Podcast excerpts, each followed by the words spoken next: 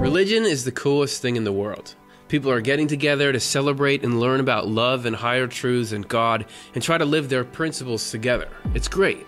If there's something we can all agree on, it's that religion is the best thing in the world. Huh? What's that? Not everyone agrees? In fact, there are large groups of people that think that religion is either the worst or close to being the worst thing in the world.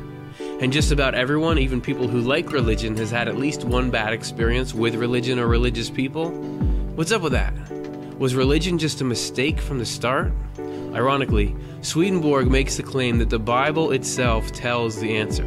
That very thing that so many people have abused for power has a covert warning about that very practice wrapped up in one of the most famous ancient architectural projects. How could the building of a tower and the proliferation of languages possibly offer commentary on the heinous acts committed by religious institutions throughout history? Well, that's the Swedenborg experience. Stay tuned.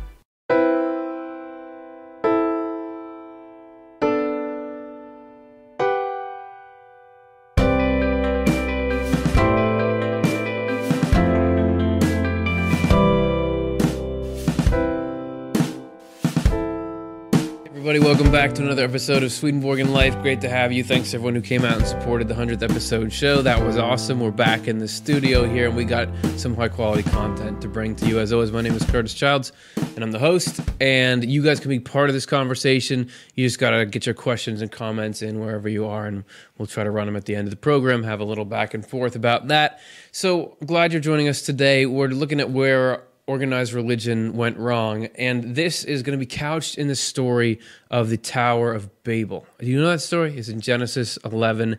And in summary, there's people all around the world. They have the same language. They talk to each other. They say, let's build a tower that goes all the way up into heaven. And they try it, and God comes down, confuses their language, and that's it.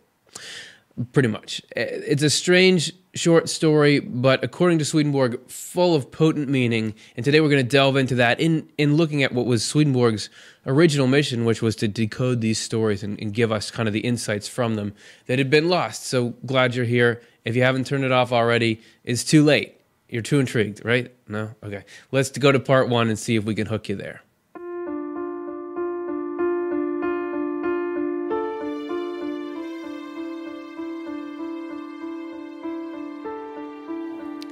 We're picking up this story actually just at the end of another episode that we did. There was uh, a sort of a series we've done of these biblical interpretations, and we did a, one about Noah and the flood.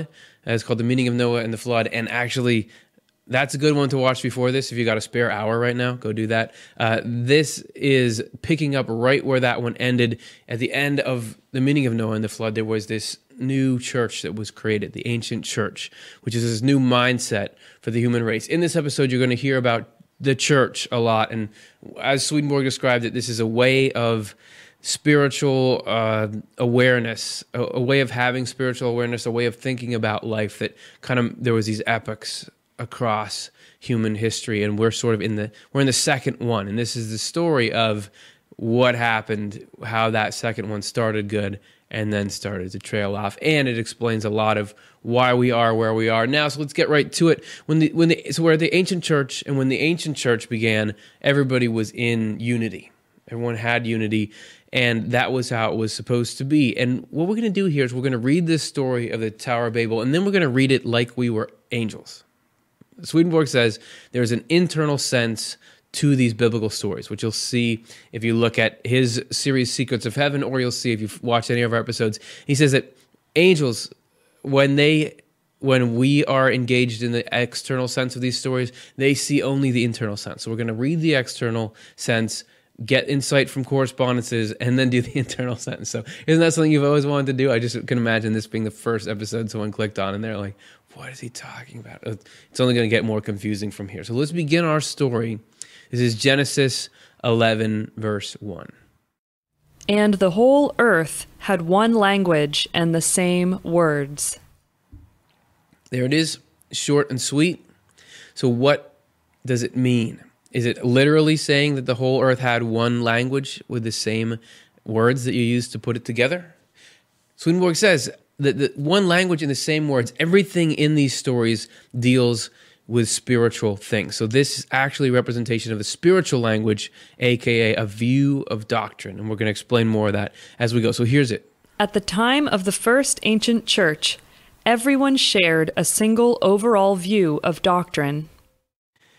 It may seem like these green strips are completely arbitrary when compared with the text, but if you read Sweden, where we're getting it from Swedenborg in his uh, series Secrets of Heaven, there is a system to it. So see what the meaning of the overall story is, and then see if you dig it or not, and if it could be feasible. We're starting there with this overall view of doctrine and this similarity, this unity in this group of ancient, the, the ancient state of the human race. He talks about this in Secrets of Heaven. This is twelve eighty four. He says, The whole earth had one language meant that a single broad view of doctrine existed everywhere. A language is doctrine, the earth is the church, and the same words mean that a single detailed view of doctrine existed, which is what we said before. But he goes on in Secrets of Heaven 1285 to describe it more. The first ancient church had one language in the same words, that is, a doctrinal view that was united both in its general and its particular tenets, despite its broad spread throughout the globe. It displayed this unity even th- though its forms of worship, both deep and shallow, shallow, differed everywhere. And here, that that's proof of the nature of the concept of Swedenborg's definition of church. He's saying this was a there were many different kinds of worship and practice throughout. We might look at today and say these are different churches, but he said there was a shared focus on the deeper levels of it. It all had to do with love and it had the same purpose. Like everybody had different ways of practicing their religions, but they all knew this is about love toward the neighbor and toward the Lord. And this is this is why we're doing this. And because everyone had that in the deepest part of their hearts, these external differences didn't matter as much. There was this unity of purpose, and that's actually how it's meant to be. There's a, the, the state the human race is meant to have. And Swedenborg describes it further in Secrets of Heaven 1285. So here's a little. Heaven contains a countless number of communities, each of them different but still united, because the Lord leads them all as one. The reason they are able to act as one in this way is that heaven has a single stream of influence which each individual receives according to his or her own character. The stream of influence consists of the emotional effect that the Lord, in all his mercy and vital energy, has on us.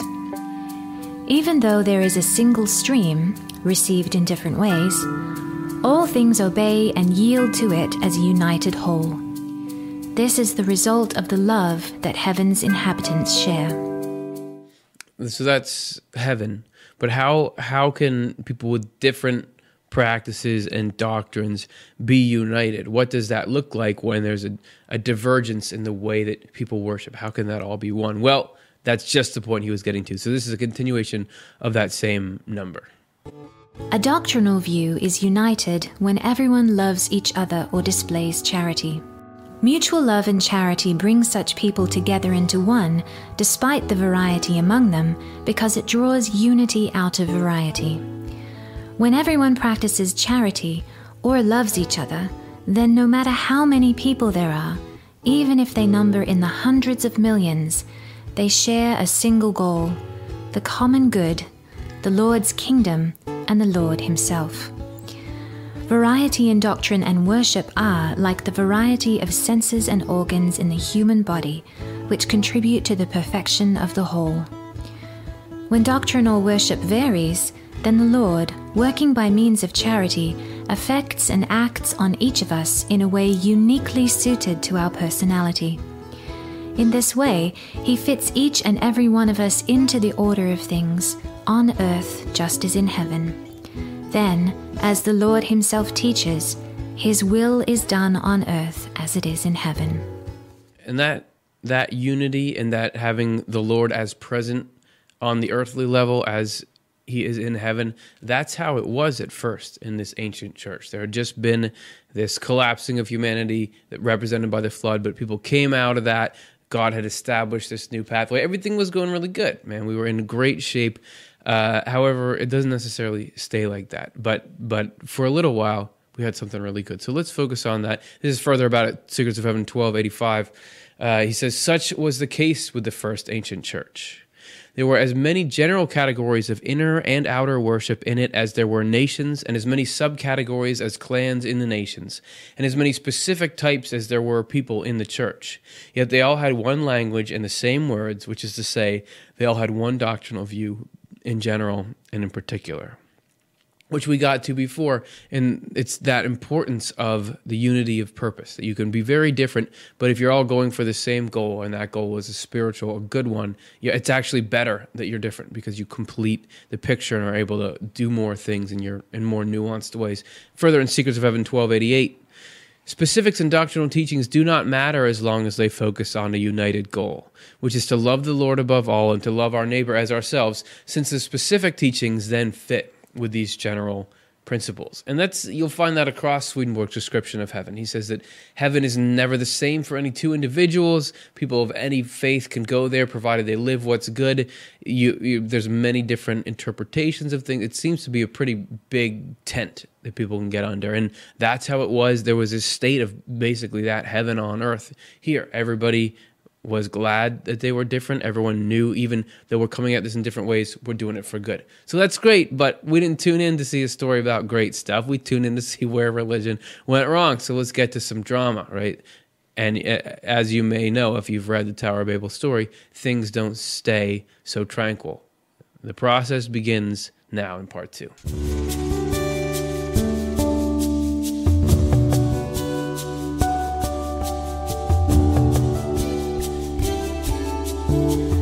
We have where the story begins to go bad. And the lingering effects of this collapse that we're about to read about are still here. Like, this is part of the story of why not just religion is like it is and has been historically, but also why the human experience is like it is. So it's worth worth knowing. I can't believe they don't teach this in high school history or whatever. This is Secrets of Heaven 1283. The present topic is the ancient church in general and the fact that its inward worship was falsified and adulterated as time passed. Its outward worship accordingly suffered the same fate because outward worship mirrors inward. The falsification and adulteration of inward worship is portrayed as Babel here. All right, so there we have our first glimpse into what Babel is. It's this falsification and adulteration. But what does that mean? Essentially, the intentions behind their worship were corrupted. There was no longer this driving force behind religious rituals and religious gatherings that we're going to learn to love each other and, and love God. Instead, something else began to creep in. So let's look at the next verse. And I say we're looking at this as the angels would in the inner meaning. But as Swedenborg describes it, there are multiple inner meanings. So it's not just a one to one. We're merely picking out one thread that this story is telling us, which is this historical account of the human race. So if it seems like, well, that's all that means, this is just a part of it. So here it is, though, with that aside, the story continues in Genesis 11 2. And it happened, when they set out from the east, that they found a valley in the land of Shinar and settled there what we got here? It seems like relatively benign. You know, people just go somewhere and camp somewhere and live somewhere. That's not so bad, right? Let's see what it means, though, in the internal sense. Swedenborg says when they set out from the east means they backed away from charity. And you'll get that because the east is always a symbol of what's heavenly. And to move out of that means you're leaving spiritually. A spiritual geography change is a change of heart that you are no longer coming from love, so you're out of the east. They found a valley in the land of Shinar, means their worship grew unclean and profane, and we're going to talk about why that particular land and that valley there uh, means that in a second. And they settled there. That's the way that they live. So they've changed the way they live. So the internal thread of the story we're following right now could be read as follows. And it happened, when people backed away from charity, that their worship grew unclean and profane, and that's the way they began to live. So, that's a quite a different story and quite a much more dramatic story. But it may seem still like is this arbitrary? Why why does this land of Shinar symbolize this negative worship? Why is it like that? Well, let's go back to some basic correspondences. Swedenborg says this is all written in this symbolic language. It's the language that we dream in. It's the language of nature. It's it's a universal language. And here, if we know how to read it, You know, if we got our Rosetta Stone, then we can figure it out. So why the land of Shinar? Let's look at at uh, we, to figure that out. We got to look at mountains and valleys. So first, let's do mountains.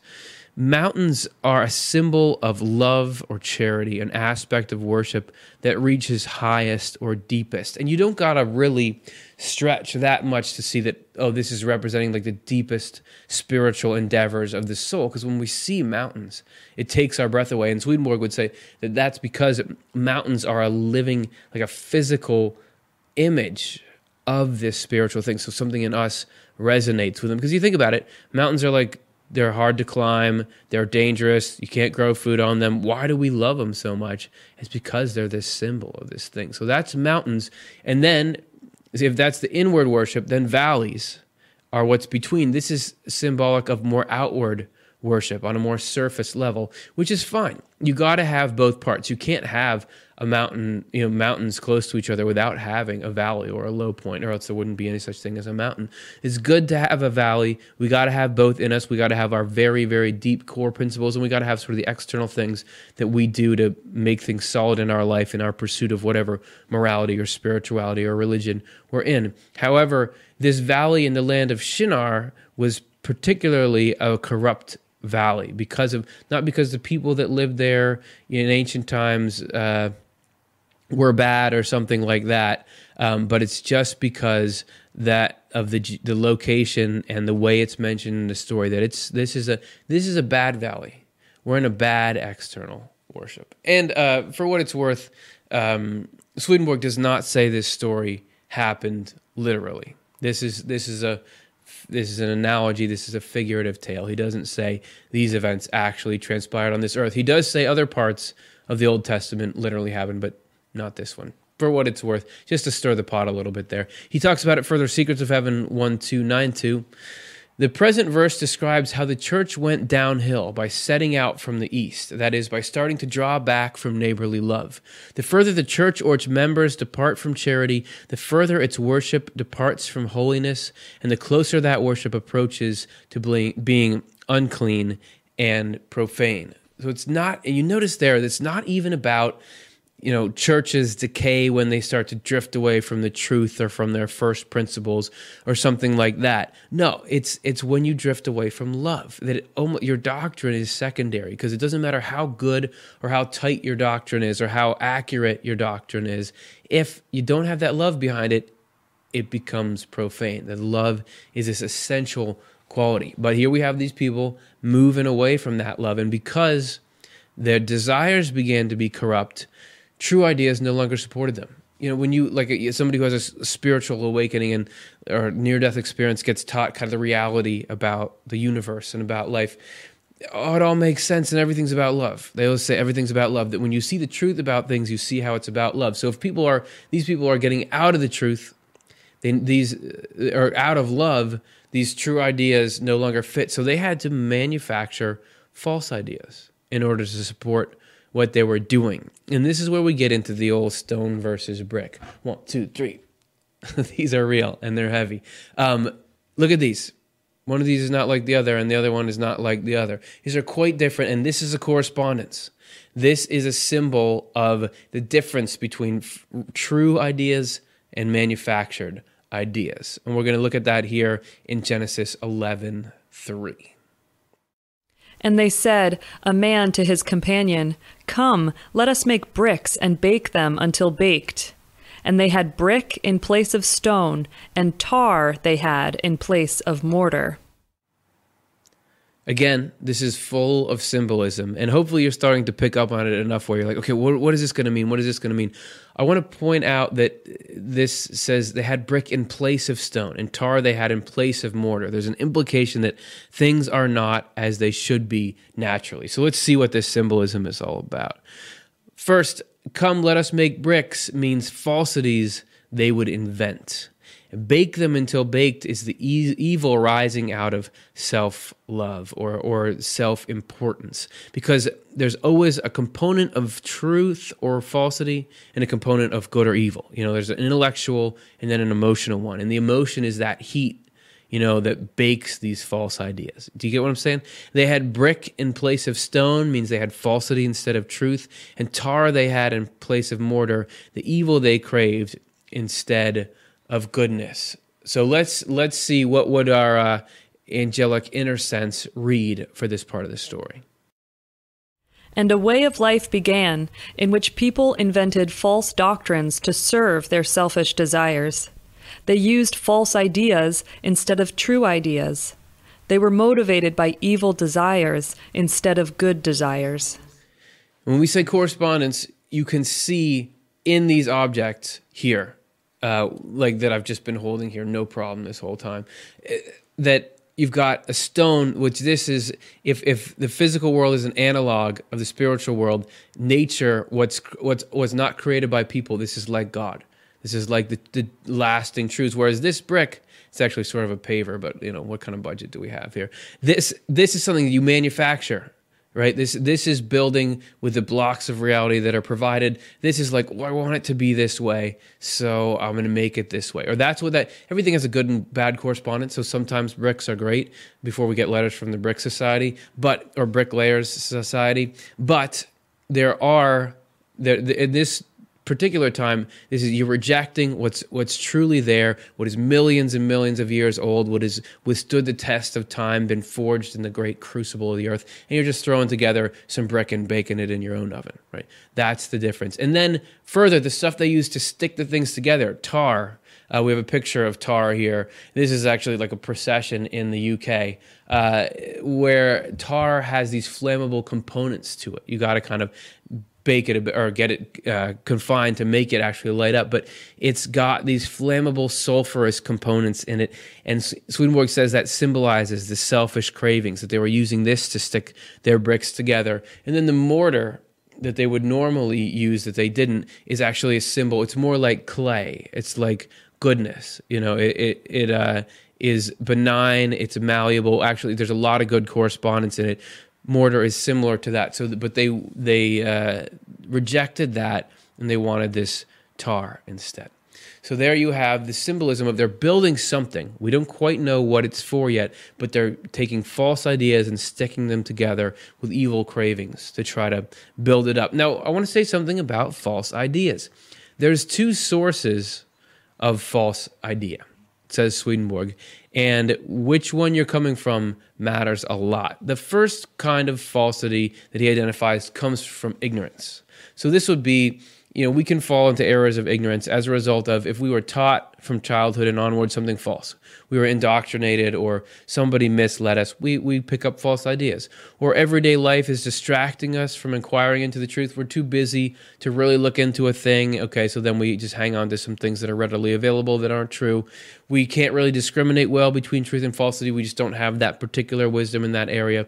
So these are just these are just errors. These are just ignorance uh, benign ignorance. And Swedenborg says about this in Secrets of Heaven 1295 this kind of misinformation doesn't do much damage as long as we avoid entrenching ourselves in it with multiple arguments and convincing ourselves under the goading of some selfish desire to lend it our support. To do this is to thicken the cloud of ignorance and to make it so dark that we cannot see the truth. Essentially, it's if you don't know something because you just didn't know it or you were misled or something, it's not that big a deal unless you because of some foul aim like it's going to get you ahead of other people or you've staked your reputation on it you really really pull that into you it's not a big deal. And swedenborg says in the afterlife it's dissipated very easily if it's not already been dissipated in this life. However there's another kind of falsity and this falsity comes from corruption Falsity is corrupt when it's driven specifically by greed, self love, or materialism. And uh, as we've said in other shows, self love does not mean like thinking you're a good person, it means only caring about yourself. It'd be ego concerns. Um, when those are driving us to falsity, then that's a problem. And this that corruption was what we're dealing with here with these people in this story.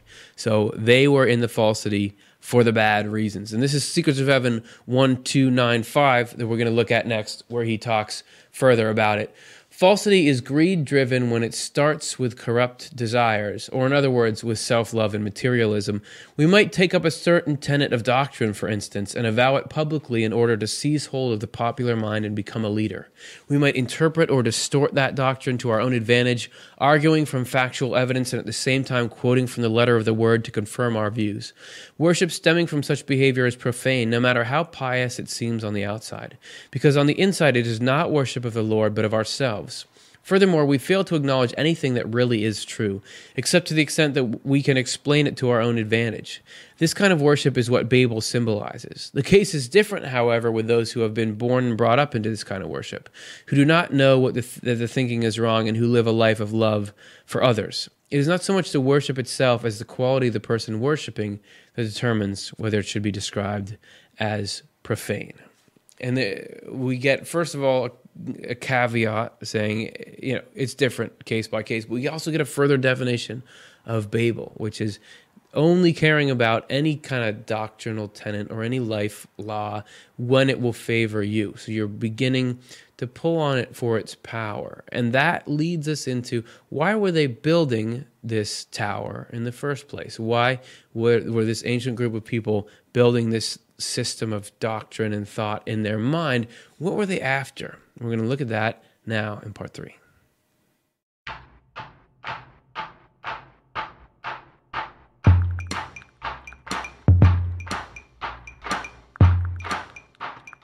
The darkest ambition. What is the darkest ambition? Essentially, it is wanting total control over other human beings. That is, according to Swedenborg, the root of all evil. That, or the deepest, darkest evil is to want to possess and control the lives of other people. And this is the driving force behind this tower and what they were trying to do with it. And we learn more in Genesis 11 4. And they said, Come, let us build ourselves a city and a tower with its head in the sky, and let us make ourselves a name to keep from being scattered over the face of the whole earth. It doesn't seem initially it doesn't seem that bad. They're like we we don't want to be scattered around. Let's just make a tower in a city. Nothing nothing bad about that. Externally seems pretty benign. What's the internal sense of the whole thing? So Swedenborg says, "Let us build ourselves a city and a tower." Means they made up their own doctrine and worship.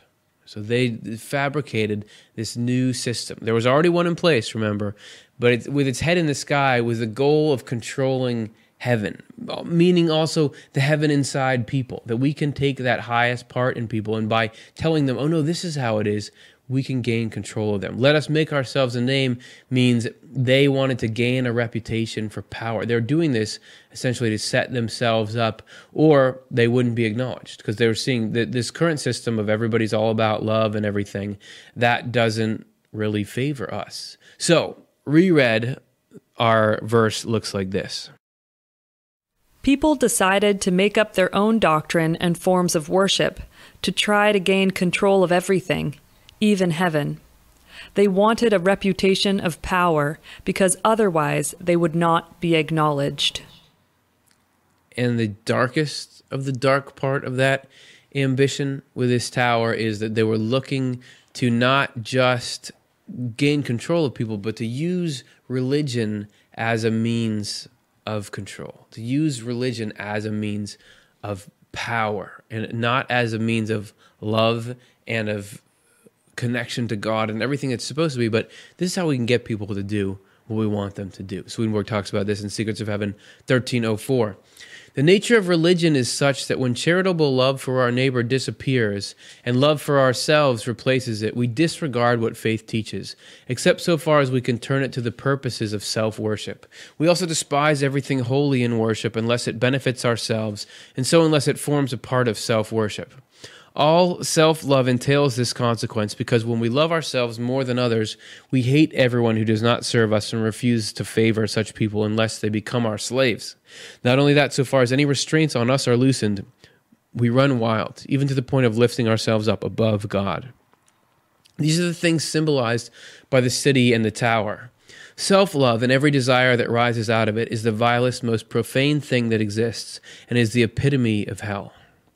From this, everyone can draw her or his own conclusion about what worship is like when it harbors such a quality inside it. Again, look at, uh, we had an episode uh, called The Good Thing About Hell. Check that out for a little more on this negative, this self love that he's describing. It's not like I said before, it's not self esteem, it is only loving yourself, is wanting yourself to be ahead of the rest of the world. So Swedenborg is making this claim that there are people who abuse religion and religious principles to gain power. Uh, but does that really happen? Well, who am I to talk about that? Let's see if we can get someone else in here with a perspective on this study of this this phenomenon that we're here describing as the Tower of Babel. Well, the study of power and the abuse of power in religion has really mushroomed in the last 30 to 40 years, uh, both in the uh, academies of secular religious studies departments at universities, but also even in the church divinity schools themselves in Europe and in the United States. And it, the study of power and the abuse of power is under great scrutiny because there are so many examples of of, uh, of, of, problematic behaviors by religious people. Um, and the reason why religion can be so abusive is because it speaks to ultimate matters. And it has narratives that uh, can claim a full allegiance of mind and heart and the subjectivities of, the, of its adherents. And so when it's believed that ultimate matters are at stake, uh, people will often go to extraordinary extents to uh, defend and uphold what they believe are those those ultimate things. Um, however, there are other abuses of power that we can mention that are, are much more obviously uh, self gratifying.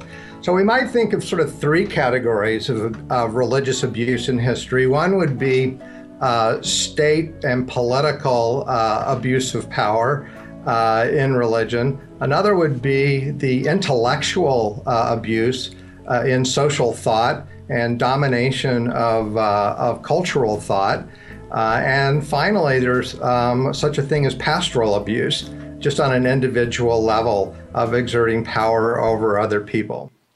So, do you want to see uh, examples of those three kinds? Yeah, I bet you do. It, eh, since we couldn't cover the whole history of religious abuse, let's just focus on, since we're doing this from a Swedenborgian perspective, let's look at his cultural tradition, which was Christianity right? It was we'll do it from within his own group, so it doesn't look like we're just taking pot shots at other people. And Christianity is a good one to look at because it's the, still the world's largest religion, um, and it was actually not a big religion for a while after the time of Jesus, but it was really when the emperors in Rome began to convert to Christianity. Uh, that was when it not only grew a lot, but became a political, social power that could really exert control over people. So these are examples of those kinds of religious abuse that happen within the Christian tradition. So let's begin with the first one. One just one example would be the story of how the European nations uh, developed colonial exploitation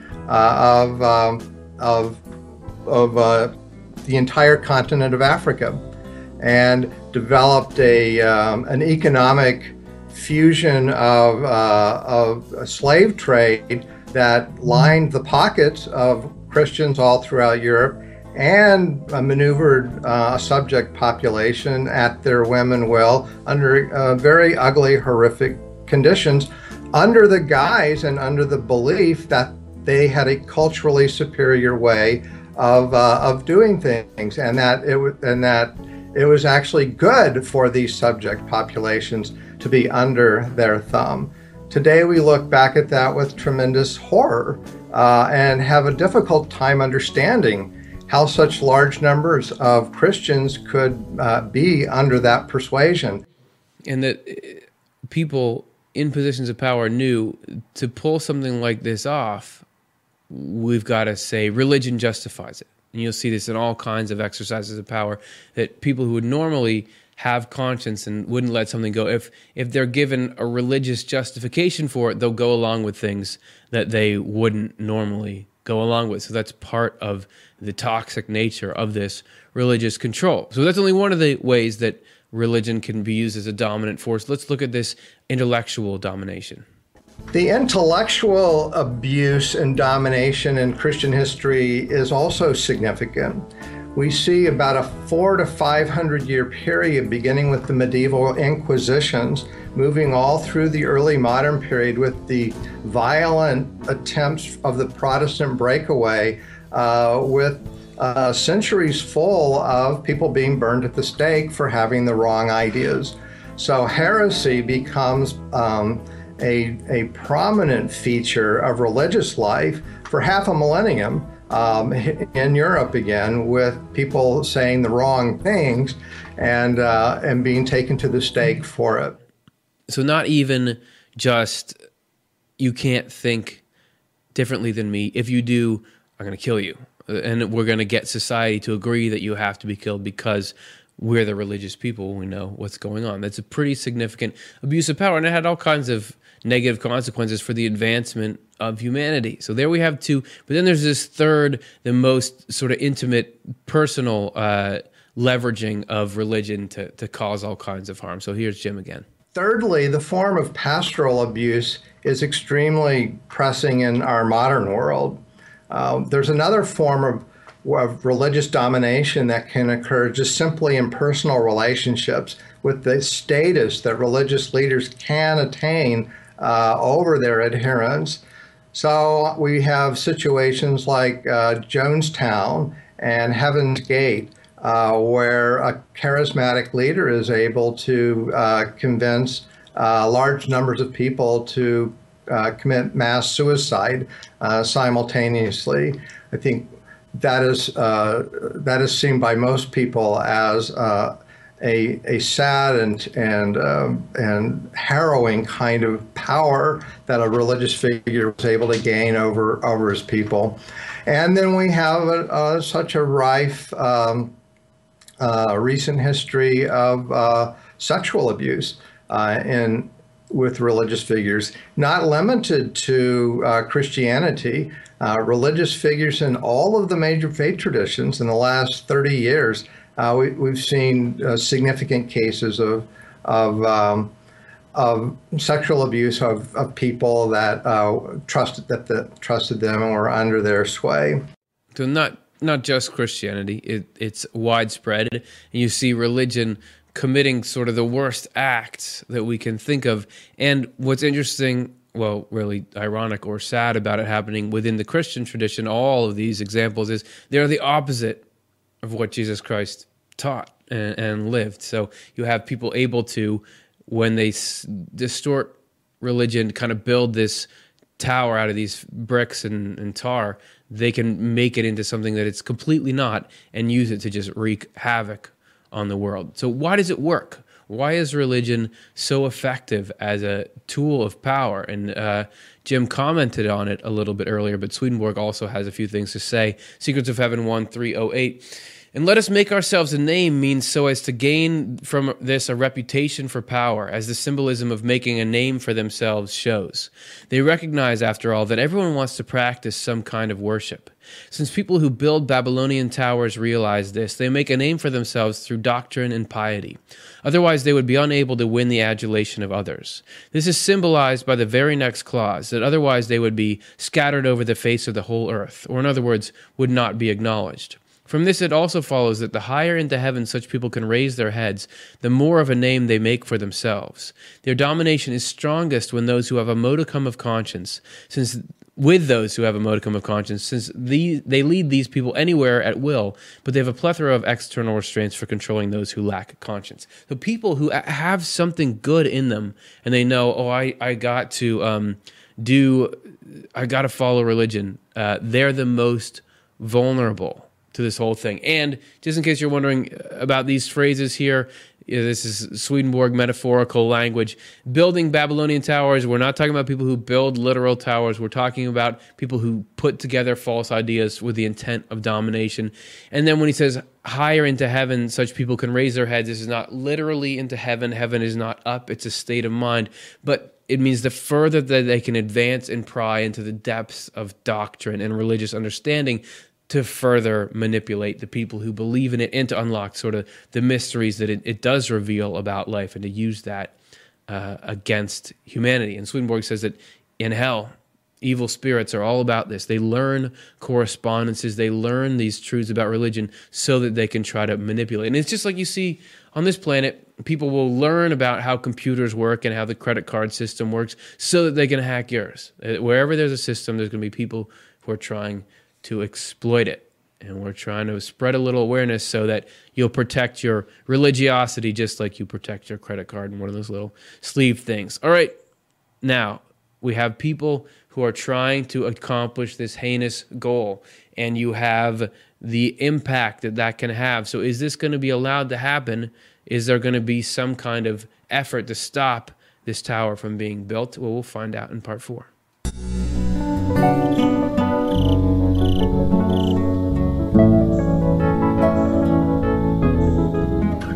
We're going to get into this thing that Swedenborg calls a judgment. And a lot of people have judgments about the term judgment because religion, when misused, has made a lot of people feel very guilty and worried about a judging God. However, there is actually judgment in a positive sense or in a Swedenborgian sense that that doesn't hold that same uh, doesn't hold that same baggage hopefully for people and we want to get into what that is because it is a major factor in this Tower of Babel story that we're getting into here. Let's continue in the text with the next verse. This is Genesis 11, verse 5. And Jehovah went down to see the city and tower that the children of humankind were building. There's got to be symbolism in that because there's no way that Jehovah has got to go down to see something. Like, where was he before? Is it too far for him to see? If he had binoculars, would he not have to go down? So, what does that mean? Jehovah went down to see. So, according to Swedenborg, this talk of God descending, this symbolizes a judgment. We're going to look at what a judgment is soon. To see the city and the tower is a judgment on their perversion of doctrine and worship, and that, that they were building that is means that this all this doctrine was invented by them. So there we have there we have the symbolism of the verse. This is how it would read if we could see the internal sense or something akin to this with our eyes. And a judgment began on the perverted doctrine and profane worship that people had invented for themselves. And Swedenborg comments further on this in his Secrets of Heaven 1311. If you're following along, you can download this these books and just read this whole his whole explanation. You won't even need this show. Wait don't do that. Forget i said it. Jehovah the lord is present everywhere and knows everything from eternity. So he cannot be said to come down to see which is what i was just saying. Only the letter of the story speaks in these terms and doing so it adapts to the human way of seeing things. The true inner sense does not so, in the current instance, the inner sense presents coming down to see as a judgment. It is called a judgment when evil reaches its peak. The word expresses this as a time when things in general culminate or when wickedness does. So, we're getting our definition of judgment here.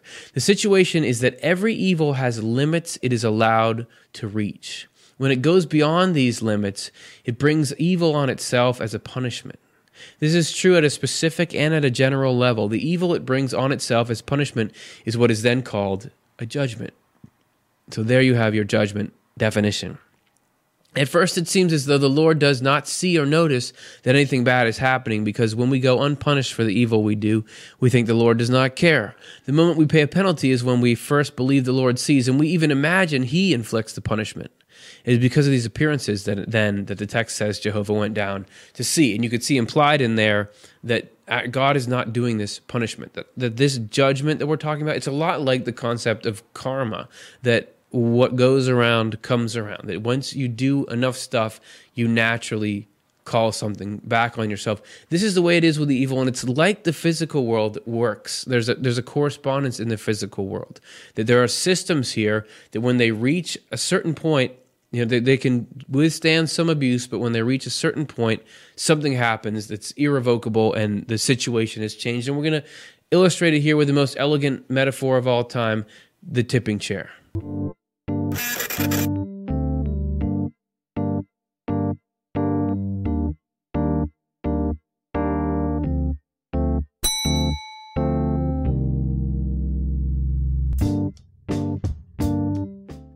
so if you have ever tipped over in something, you know that you can you can be in a chair and abuse the system. You can lean back when it's not supposed to be leaned back on. But there is a moment, and if you're sitting in the chair, you can very much feel it when we're going down. you can tell we're going down. That we have crossed this place where the momentum where just the laws of gravity, something's happening. That is the essence of this judgment thing. It's not an arbitrary God is sitting there and something just rubs him the wrong way. So he's like, that's it. I'm judging this. This is evil, automatically calls this on itself because God is protecting everything.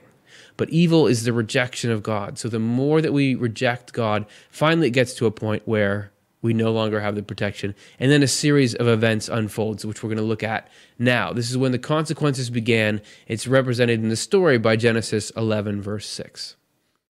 And Jehovah said, Look, the people are one, and they all have one language, and this is what they are starting to do. And now nothing would be prohibited to them that they thought to do.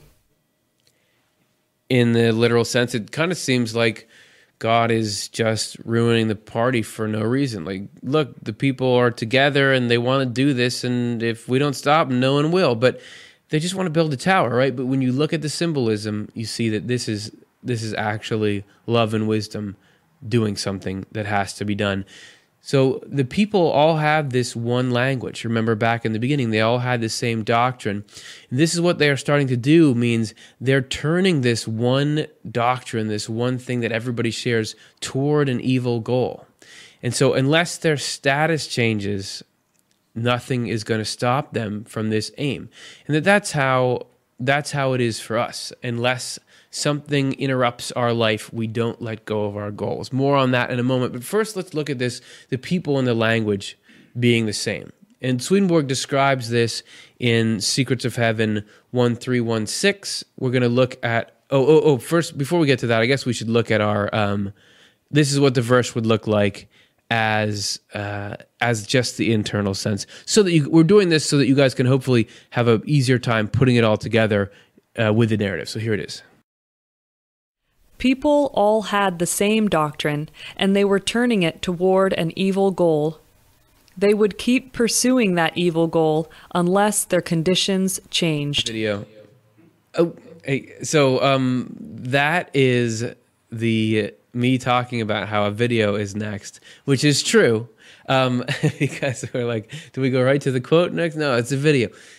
As I was uh, busy setting up before I forgot that we had that last little clip in there, there is this concept of the people and their language being all the same, which Swedenborg goes into further here of what this looks like and the downsides of it being corrupted. So this is from Secrets of Heaven 13, 16, and we're going to get a deeper look into what that all means.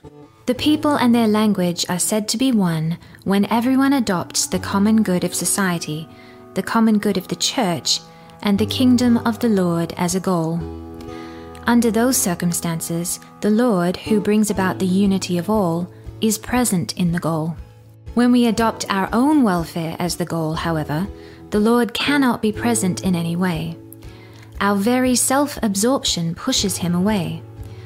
Under these circumstances, we deflect and divert to ourselves the common good of society, the common good of the church, and even the Lord's kingdom, treating them as if they exist for our own sake. In this way, we take what is the Lord's away from Him and replace it with ourselves. When this attitude takes over in us, a reflection of it lurks in each of our thoughts and even in the smallest facets of our thoughts. That is how it is with a person's dominant trait. The fact is not as obvious during bodily life as it is in the other life, where our dominant characteristic reveals itself through a kind of aura that everyone around us perceives. Because you're messing up the system. There's the way that humanity is constructed is that when we're working towards this common goal, which you saw them listed there of love, of collaboration, everybody benefits.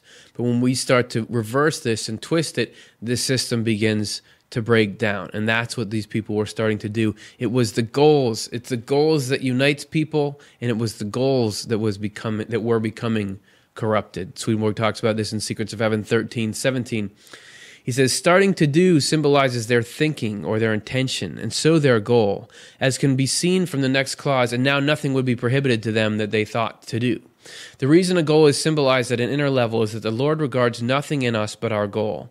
No matter what thoughts we have thought or deeds we have done in all their countless permutations, as long as our purpose is good, these things are all good. So if you're agonizing over stuff that you've done, lighten up. When our purpose is bad, on the other hand, those things are all bad.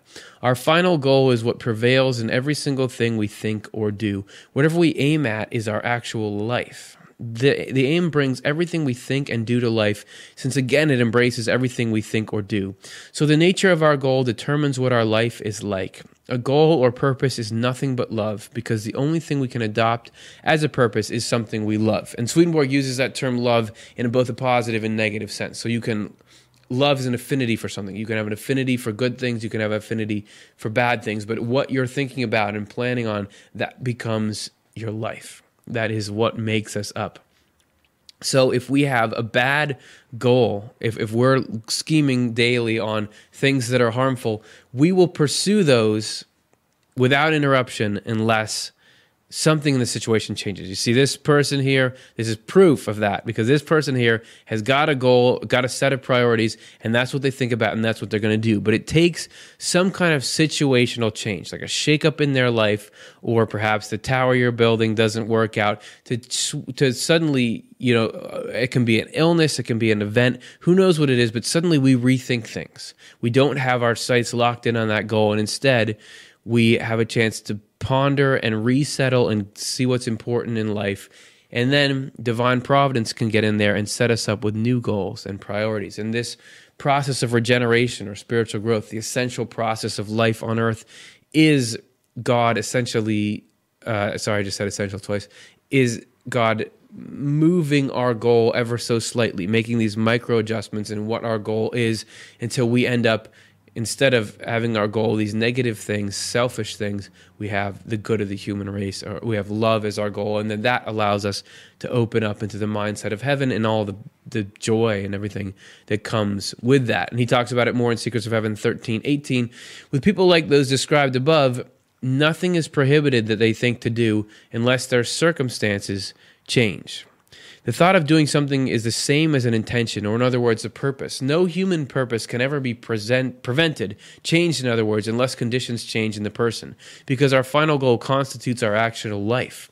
When conditions change in us, our goal also changes, and with the goal, our thinking. And that, I think, may be a reason why life is so chaotic, why there is so much change and unknown.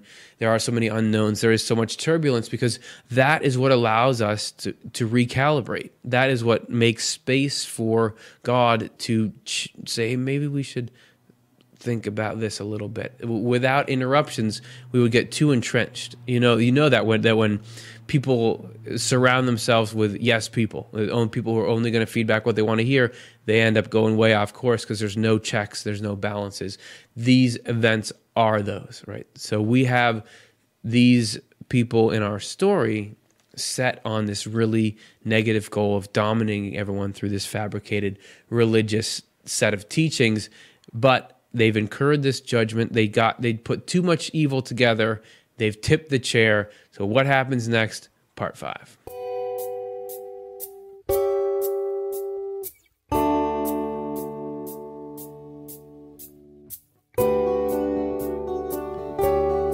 What happened? What what's the effect of a judgment if if uh, you're you're part of that group of people and you incur a judgment on yourself? What are the symptoms of a judgment?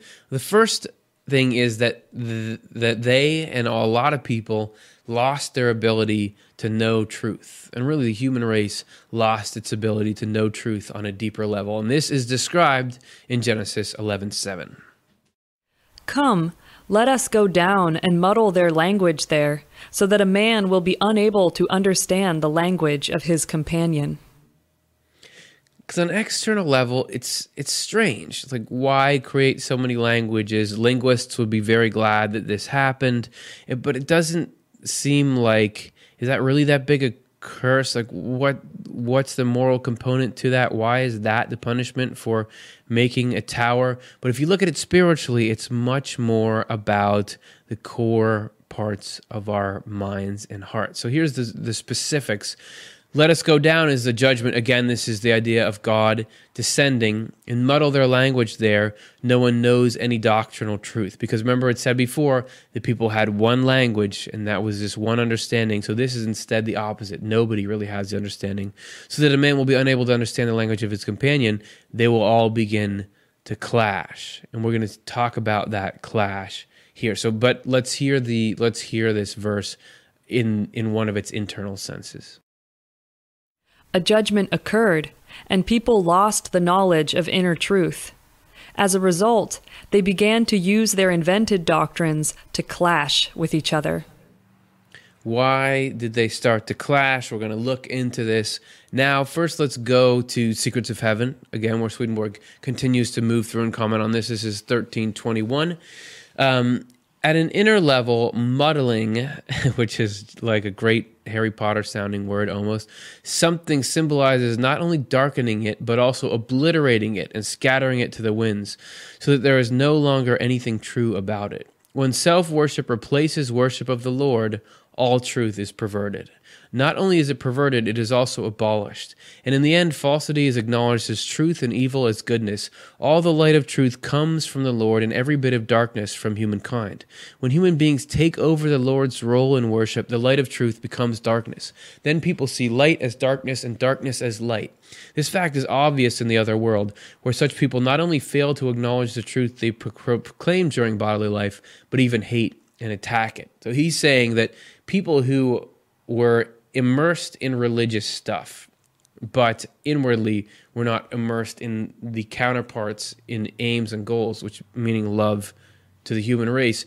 They in the next life they completely reject religion. They they push it away. They they can't because you can't fake stuff like that. Your inner nature comes out. So they even if they had been you know priests of high order, good at giving sermons, they reject all that because they've already rejected it in their heart and they begin to so this in this story there was this total loss of truth because the truth was too dangerous. People were going to use it to hurt themselves hurt each other. And so without with this unity being taken away this unifying understanding people using their false doctrines began to clash with each other. And this is described in secrets of heaven 13 22 so that a man will be unable to understand the language of his companion means that they all clash or oppose each other being unable to understand the language of a companion is not acknowledging what another is saying. In an inner sense, it means not acknowledging what another teaches, or in other words, not acknowledging another's doctrine. They do not acknowledge, they do acknowledge it with their mouth, but not with their heart. And harmony of the mouth is nothing in the face of discord at heart.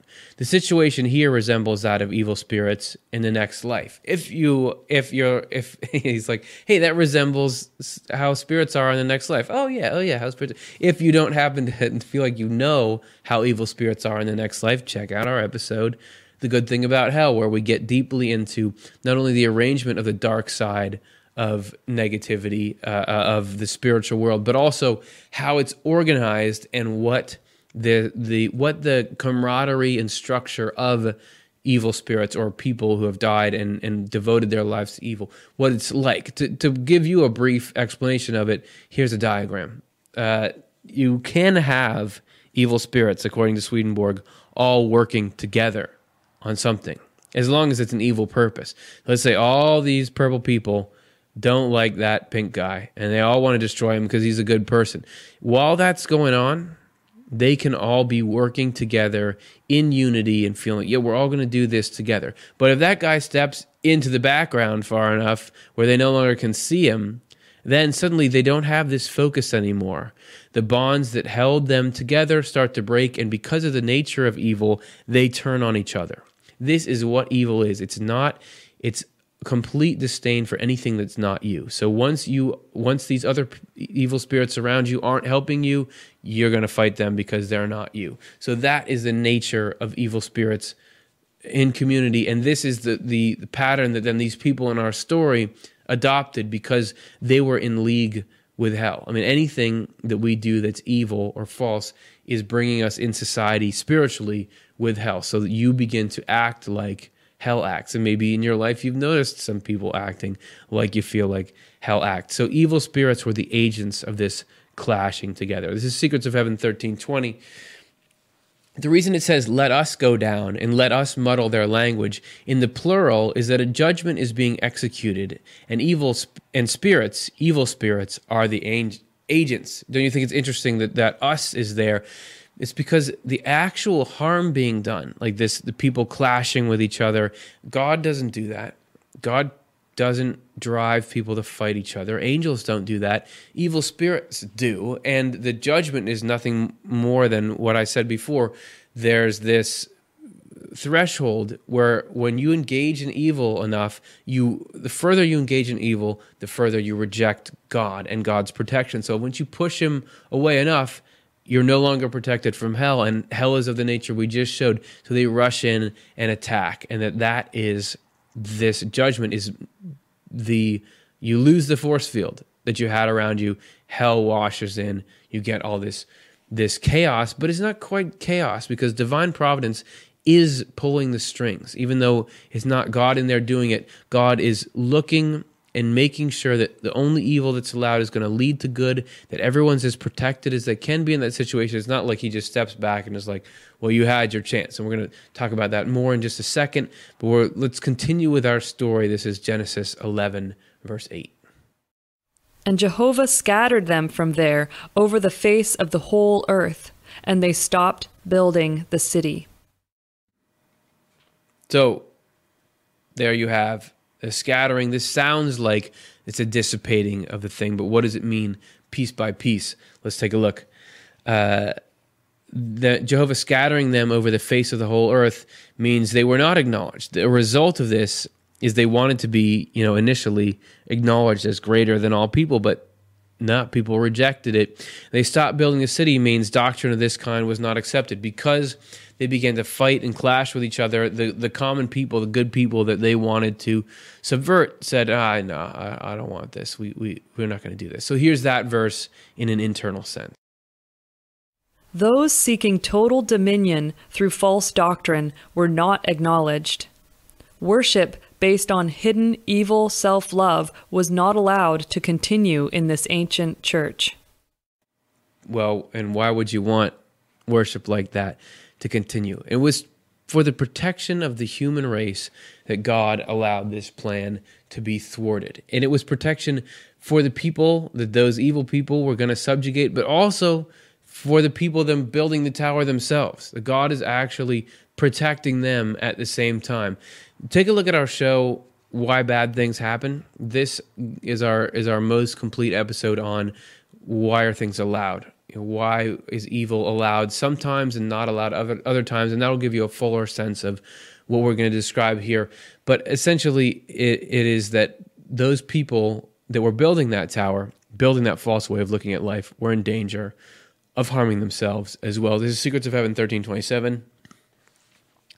The point in allowing internal worship to die out and external worship to remain was to prevent profanation. The profanation of what is holy carries eternal damnation with it. No one is capable of profaning anything holy except those who possess a knowledge of the faith and acknowledge what they know. People who do not have that the knowledge cannot profess it, let alone profane it. Deeper dimensions are what can be profaned because they have a holiness to them which shallower dimensions do not. This is also why we are allowed to live lives of indulgence and self gratification which lead us to disengage from deeper concerns rather than come into the knowledge and acknowledgement of those deeper realities and profane them. So you have this group of people that are in danger of harming themselves because if they know what's true and acknowledge it and yet intentionally use it to harm, that's a problem. If you just reject the whole thing, you don't know about it, then where, yeah, you know, you, you're, you're shielded in a certain way. And this is why the human race in general lost this contact with the spiritual world, with these deeper principles. Th- that darkness is still echoing through us today because internal worship had to die out. It was left in some places, but in general, it was too dangerous to have around with you know all of the the evil that was building up in people's hearts. So this was partially a protection from them. A little bit further on this is Secrets of Heaven 13 28. The fact that the first ancient church was stripped of what it knew about truth and goodness can be seen from the fact that most of the nations composing that church became idolatrous. Idolatrous people outside the church meet with a much better fate than the same kind of people inside the church. The former are outward idolaters, the latter are inward idolaters. This then is the reason the conditions in the first ancient church changed.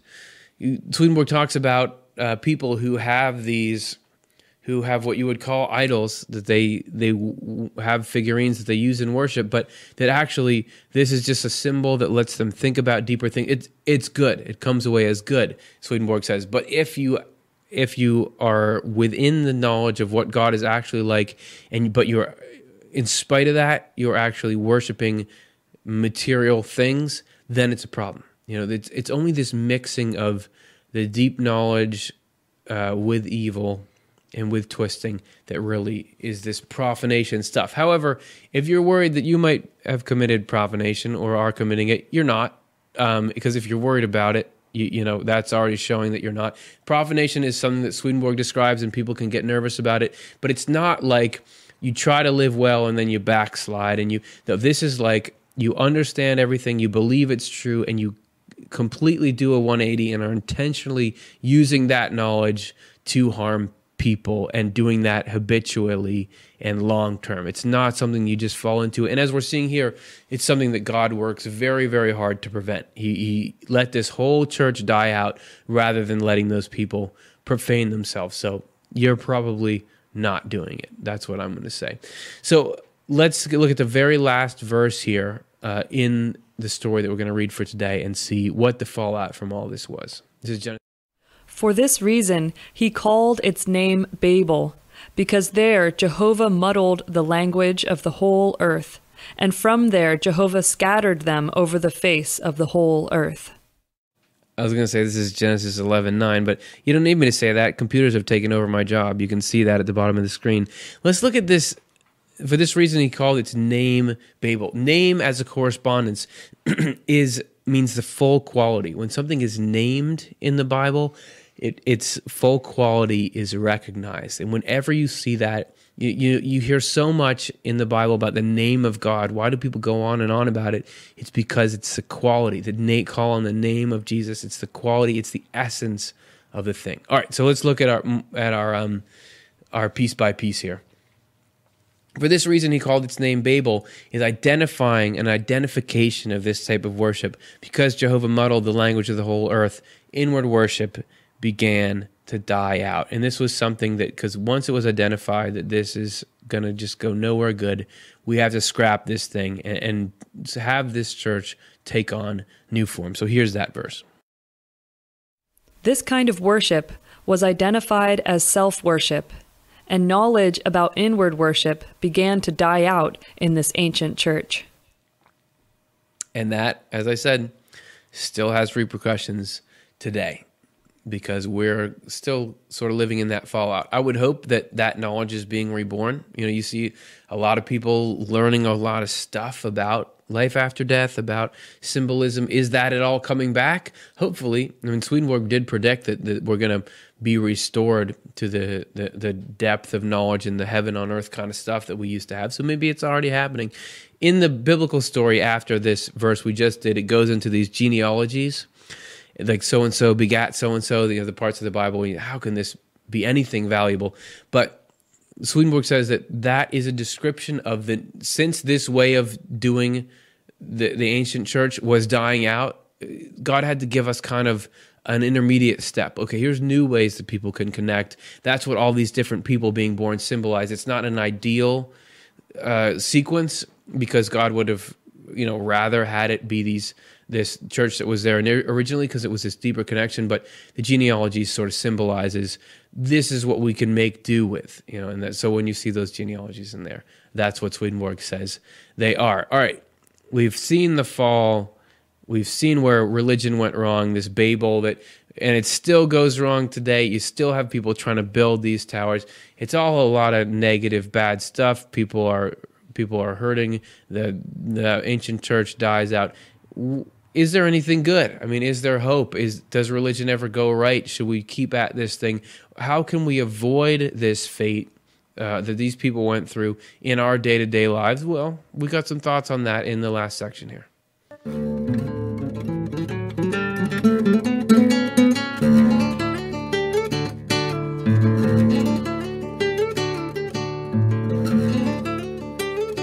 What's the alternative? What can we do to avoid the negative but bring out the positive aspects of re- religion? Well, one essential is is freedom, is the opposite of this Babel thing, and, and Dr. Lawrence commented on that a little bit more. Religious domination and abuse um, comes with the territory of power. Swedenborg was well aware of that. Um, yet he was keenly focused on the need for freedom uh, in order for anything religious or spiritual uh, in an authentic way to take hold inside of a person. So he was uh, much against any form of uh, exertion or coercion in religion, did not uh, advocate for even a preaching style that would seemingly be emotionally manipulative, uh, such as revivalist type preaching. He felt the only way for religion to do its work was for those who were uh, doing the work of religion to exert great care over the freedom of the people that uh, that uh, were in, they were in engagement with to uh, come to their own come to their own terms to be able to consider things and ponder things and make make their own decisions. So Swedenborg was a, a, a voice for a religion that was not power over but power for, uh, an empowering presence in the, the lives of people so that they could attain the personhood for which they were created. That's good we like that. We the personhood for which we were created, this power with. We we like that, and we we see that. You do see that in religion. You do see flashes of this good thing. So how do we get there? How do we make it so that's this story instead of this Tower of Babel? Well, the first thing we have to do is avoid this Tower of Babel. So what is that? Swedenborg says Babel or Babylon means worship based on selfish love, or, or it's really conducting worship and the elements of it just for our own benefit and to use it as a means of power. This is Secrets of Heaven 1326. Self love is nothing but the conviction that we answer to ourselves alone. The fact of the matter is that the more self love or a misplaced sense of in- independence worms its way into our worship, the more internal worship recedes or becomes non existent. Inward devotion consists in an affection for what is good and an acknowledgement of truth, but the more egoism or self dependence advances or enters, the more an affection for goodness and the acknowledgement of truth withdraw or leave. Holiness can never coexist with profanation, just as heaven cannot coexist with hell. The one needs to be separate from the other, and this is or that is what conditions in the Lord's kingdom and the way it is organized require. this is the reason why inward worship does not exist in those whose worship is called Babel. Instead, they worship something dead and even cadaverous that lies within. And what is that? That that worship is essentially the worship of our own needs over the needs of the human race. The Tower of Babel is this longing for dominion and for power. Uh, we need to make sure we don't build that tower. We're talking about this historical building of it, and it, you you see it built in organized religions and all the examples that Jim was mentioning before. But we can build this individually when we want to be dominant with our beliefs. When we try to control people, lord things over people, we have to make sure that we don't do that on an individual level within religion or otherwise, just in life. We've got to make sure that we're not part of the problem. So, to do that, we made you a couple of simple how to and how to not videos. Let's begin with what we should not do. Let's say that we have an idea about God or an idea about ultimate reality and we treasure it and we want to tell people about it. If there's other people we run into, some of them have their own beliefs about God already, some of them are wondering, we start talking about our belief about God. So far, everything's fine. However, if we say it and they seem to not be jiving with it, that doesn't make sense. I don't really like that. It becomes a major problem if we start to get mad and you see our connection to God actually, as soon as we're getting this wrath about us, becomes all squiggly and negative. And then we say, You gotta believe how I believe. You have to do what I want. We try to use power and authority to force people to be a certain way. We have built the Tower of Babel, and we chased that poor green guy away too. So that doesn't work out well. You probably feel like you've had some people do that to you in your life. But what's the what's the flip side of that? What's the good thing? Let's start the exact same way. We've got beliefs that these beliefs matter to us. They mean something to us. We've had experiences that back them up. We want to tell people about it. These people are listening, we tell. Now, a little bit of that does go in. They accept some of what we say. It affects their worldview a little bit, and that's great. But listen, they're going to want to tell us something too. So instead of saying, no, it's all got to be my way, we let it, we stay open minded, we let in a little bit of what they're talking about, and we say, hey, even though I know your head's not all the way red inside, we're friends. You know, we're buddies because you don't have to think exactly like I think for love and camaraderie to exist within us. And then we let other people express theirs. It doesn't mean that we have the exact same beliefs as them, but it means we're willing to at least think about it.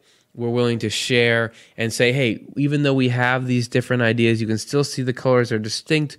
We all know it's heading towards a good place. So that is the story of how we really should be acting uh, with this whole thing. All right. So next, we got to look at outer worship because does this mean that we don't need any outer worship, meaning churches, meaning rituals, meaning groups, whatever we do? It actually it can be a very useful thing. And it, the true worship is this internal loving and how you, you think and feel about stuff. But this external worship can be a very powerful part of that and a, a companion and an aid to that process in us. And Swedenborg describes this in Secrets of Heaven 16, 18 in an inner sense, worship means all union achieved through love and charity.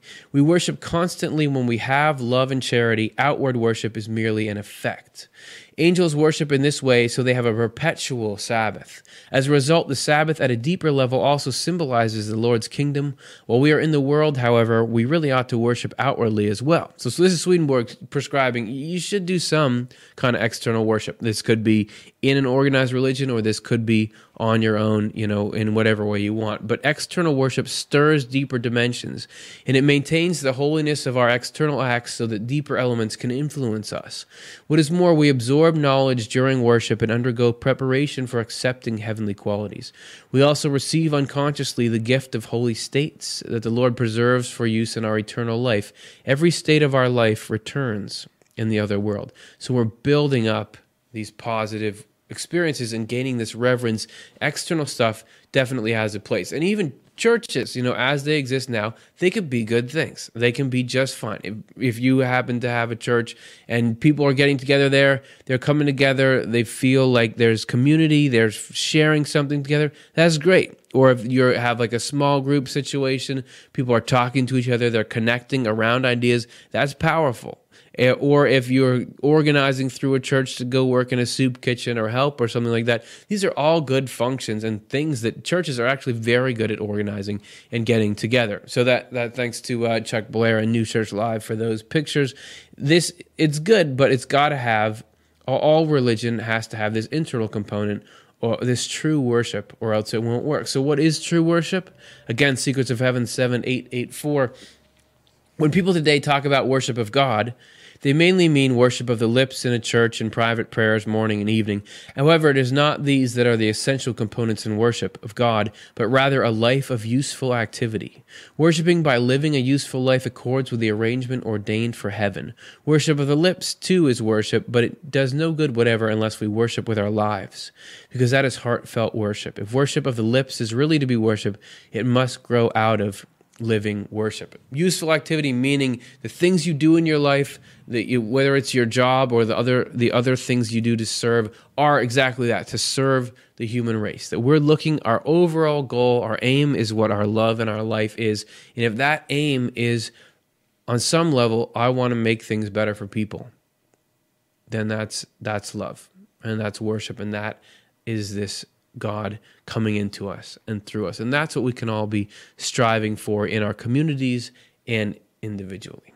I want to end here looking at the alternative because we saw this tower built out of these false and evil elements.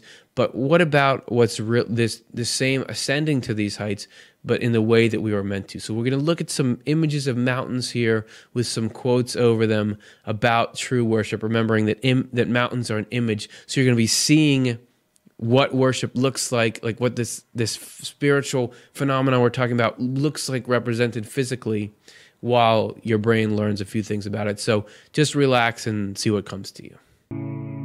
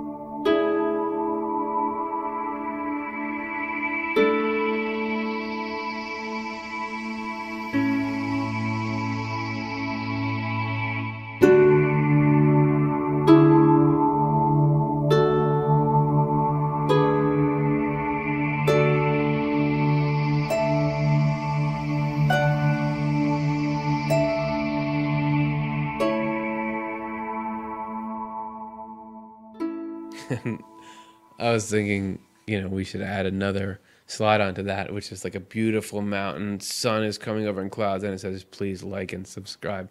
But that would completely defeat the purpose, as I just did by saying this.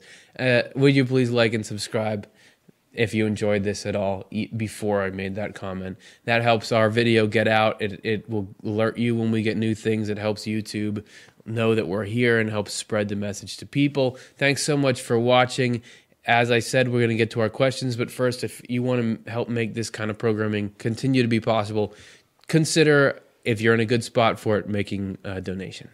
We want the ideas and insights we cover to be available for free to anyone, anytime they need them. That's why we offer Swedenborg's books as free downloads on Swedenborg.com, and we produce this show and other content on our Off the Left Eye YouTube channel with no paywall or ads. The only way to keep this up, though, is for those of you who like what we're doing and feel comfortable giving to give. If the idea of helping others have easy access to the content we produce feels meaningful to you, please consider supporting this cause with a donation. Give if you can, receive if you need. If we cycle through this way, in the end, everybody wins.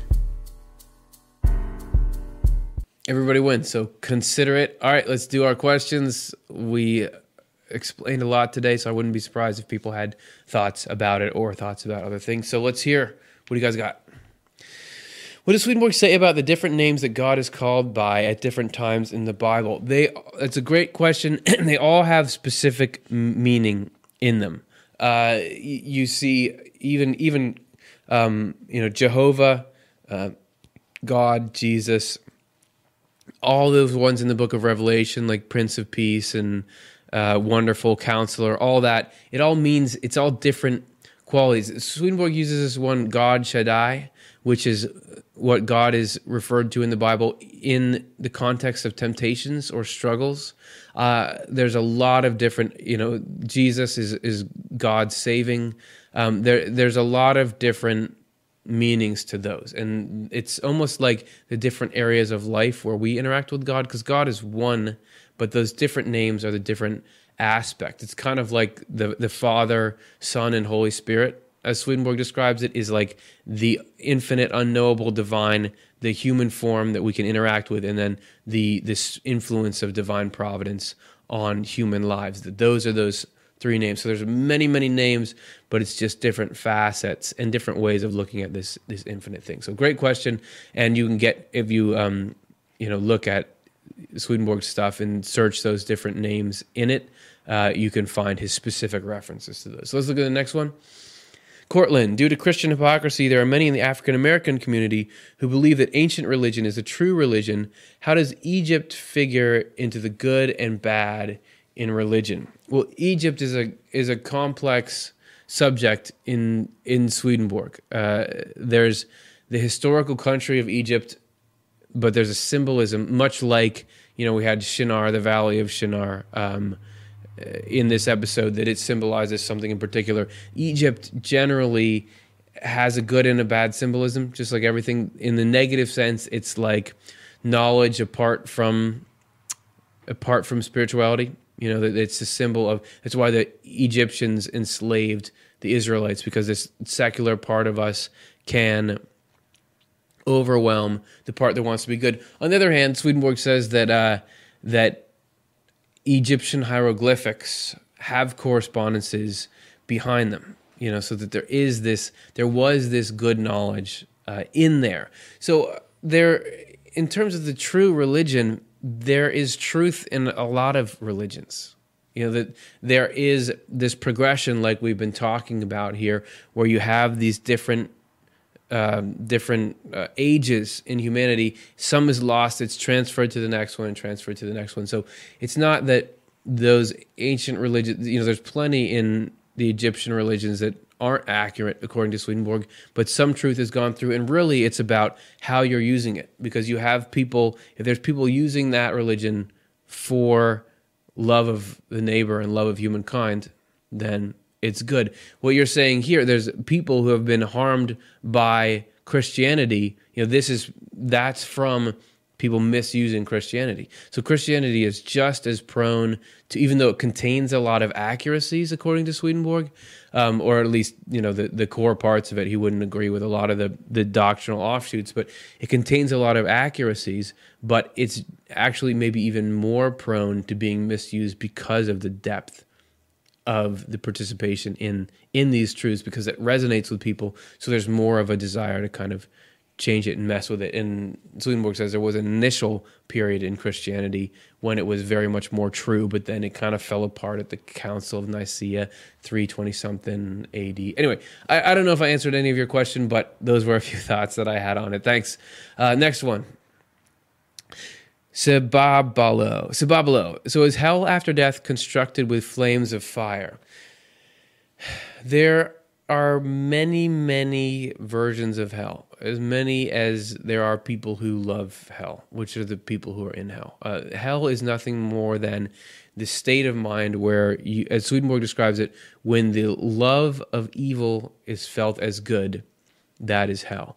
So fire a, there's no fire in the spiritual world like there is in the physical world. Everything there is a reflection of deeper qualities. Swedenborg does talk about fire, but this is a representation of the evil burning within people. Hell is not like a pit of fire, an eternal pit of fire that you get thrown into and burned in as a punishment.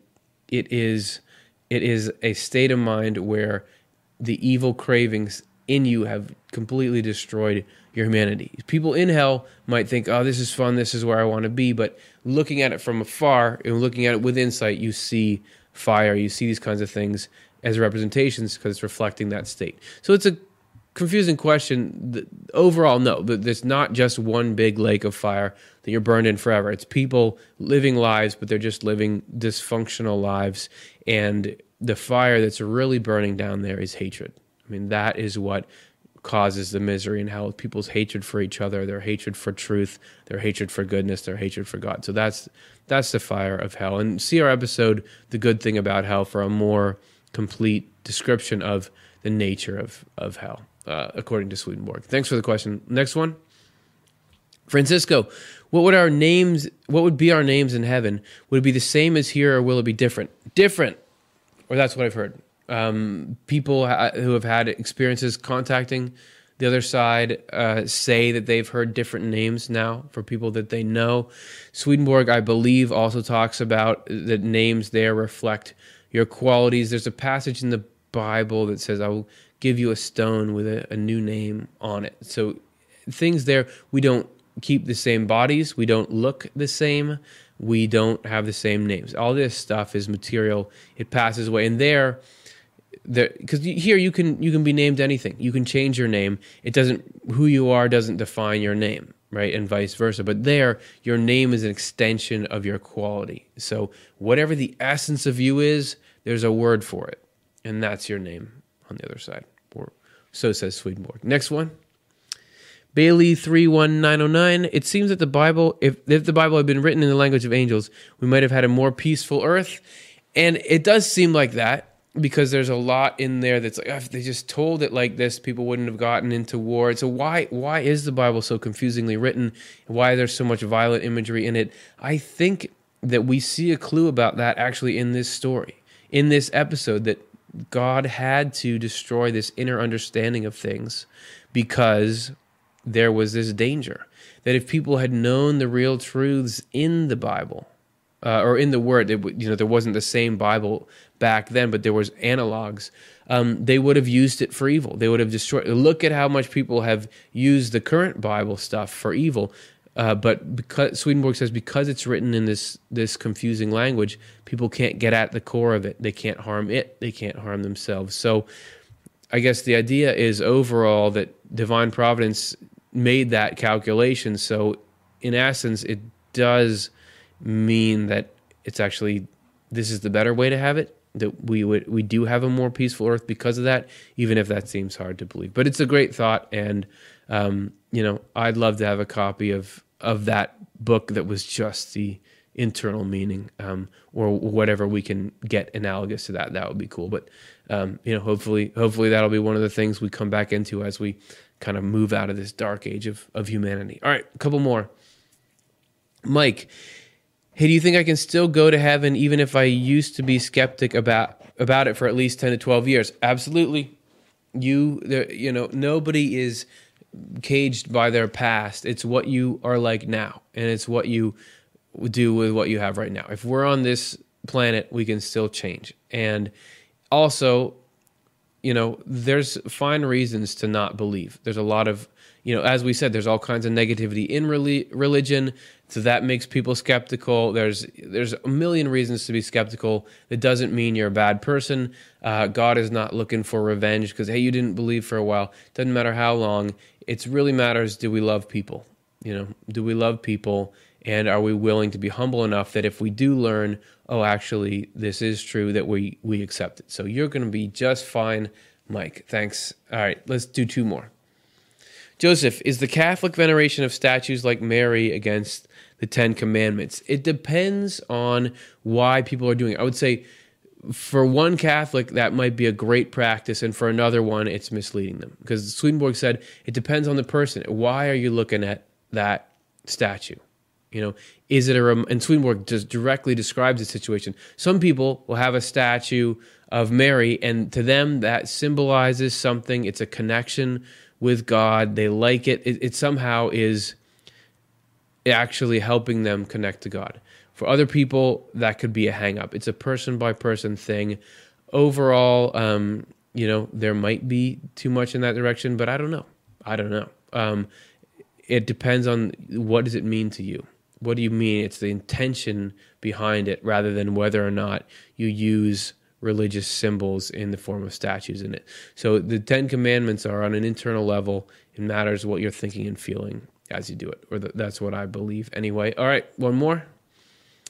Elaine, if a person has a problem dealing with depression, will he, she have that same problem in heaven? I hope not. I was diagnosed with depression and I would love to uh, have fully kicked it by then. The way I understand it, depression is partially a physical ailment. You know, your your brain is messed up, and in in heaven, you don't have that same uh, issue because the spiritual body is is beholden to different forces in the physical body. But also, Swedenborg says all unrest is from evil and falsity, meaning the pain of depression is hell uh, messing with you. It's through the a messed up brain, but it's it's all hell. Everything negative we experience is hell attacking us. The further we move into heaven, the more protection we have from hell. So you're going to become impervious to the kinds of stuff that used to bother you. So if if you or someone you know is struggling with depression, yeah, it's not going to last forever. The and you know hopefully the things we learn while we're here will make not having it even better you know to, you'll really know what it's like oh i don't have it anymore so absolutely it's not a permanent thing not nothing negative is permanent what's true and what's real and what's eternal is is love and, and what's good and we just got to grab that and then god will wipe away every tear as they say so including these maladies that we have on this planet so that's that thank you everybody Appreciate those questions. They're awesome. I, I try my best, but really you'd be better off researching on your own, I think. Um, but but I appreciate you having that conversation with me. Join us next week. We're going to have a conversation with Howard Storm. Maybe you have heard of him. His book My Descent into Death was one of the first near death experience books I read. It's it rocks and he's cool and we're going to talk a little Swedenborg and hear what he's doing now and what he learned in his experience and hopefully get some things that will help uh, sort of broaden and expand our uh, understanding of ultimate truth and ultimate reality. So I hope to see you there. Thanks for watching. Take it easy.